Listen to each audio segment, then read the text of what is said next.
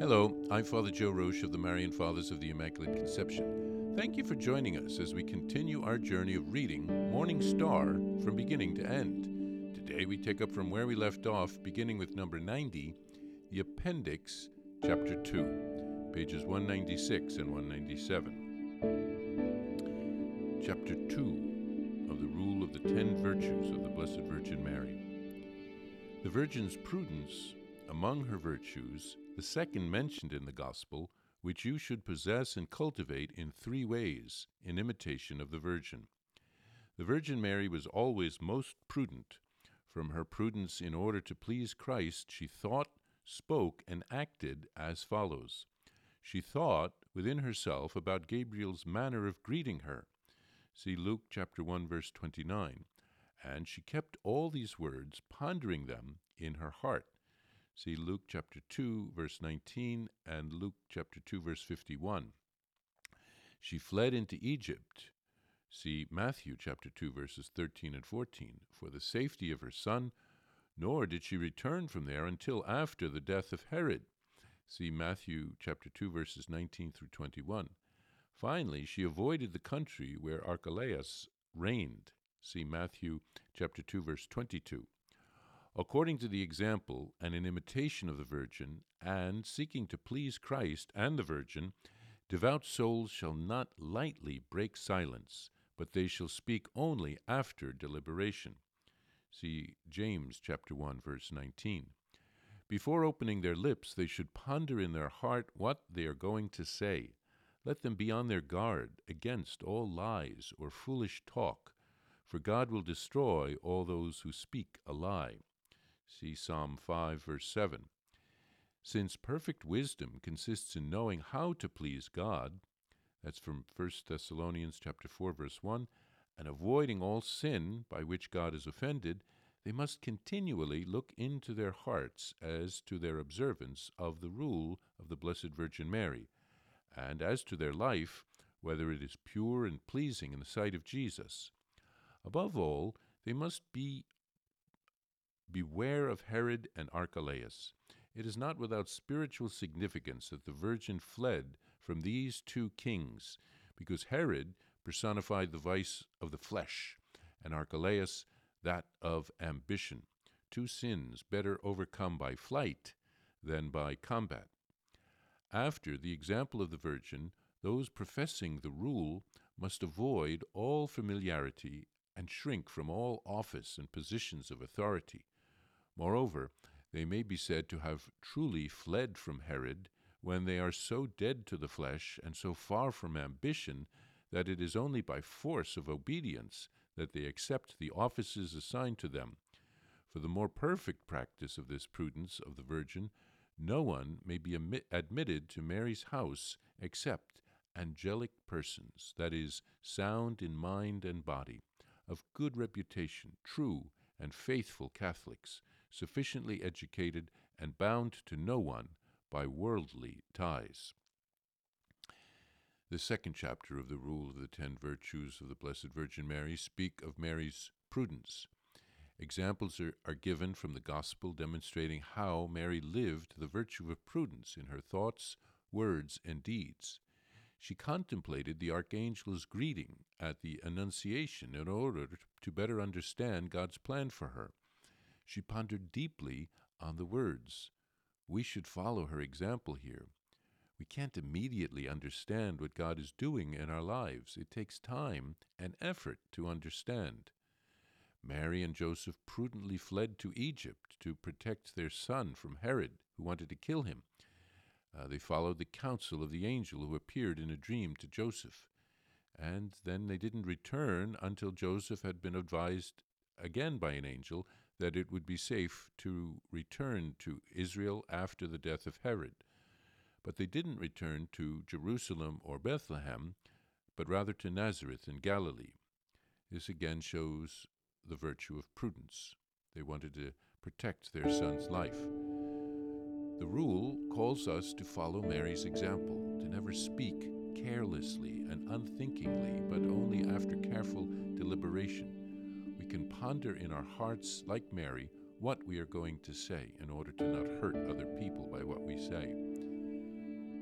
An examine of conscience each day is another way of prudently avoiding sin and making sure our hearts are pure and pleasing to God, that we stay on the right path.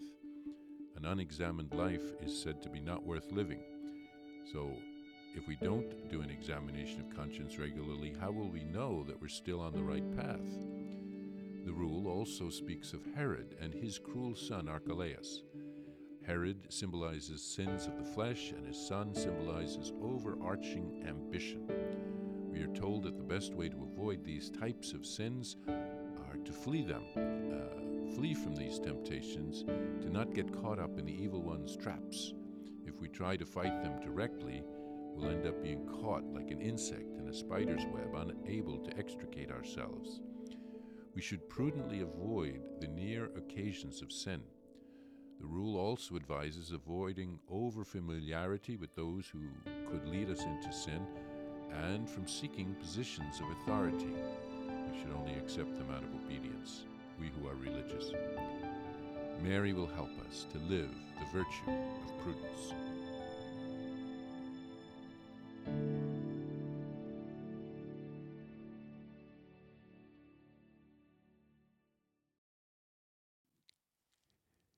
If you would like to receive a Venerable Servant of God, Kazimir Wyszyński prayer card, visit shopmercy.org.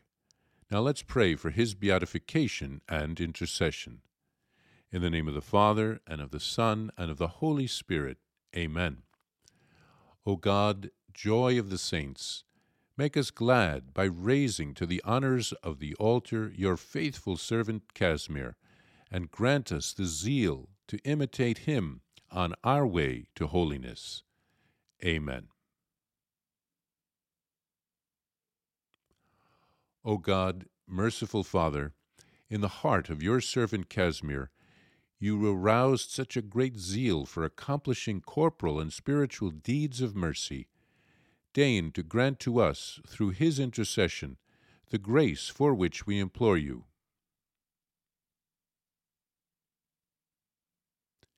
Amen. Our Father, who art in heaven, hallowed be thy name. Thy kingdom come, thy will be done, on earth as it is in heaven.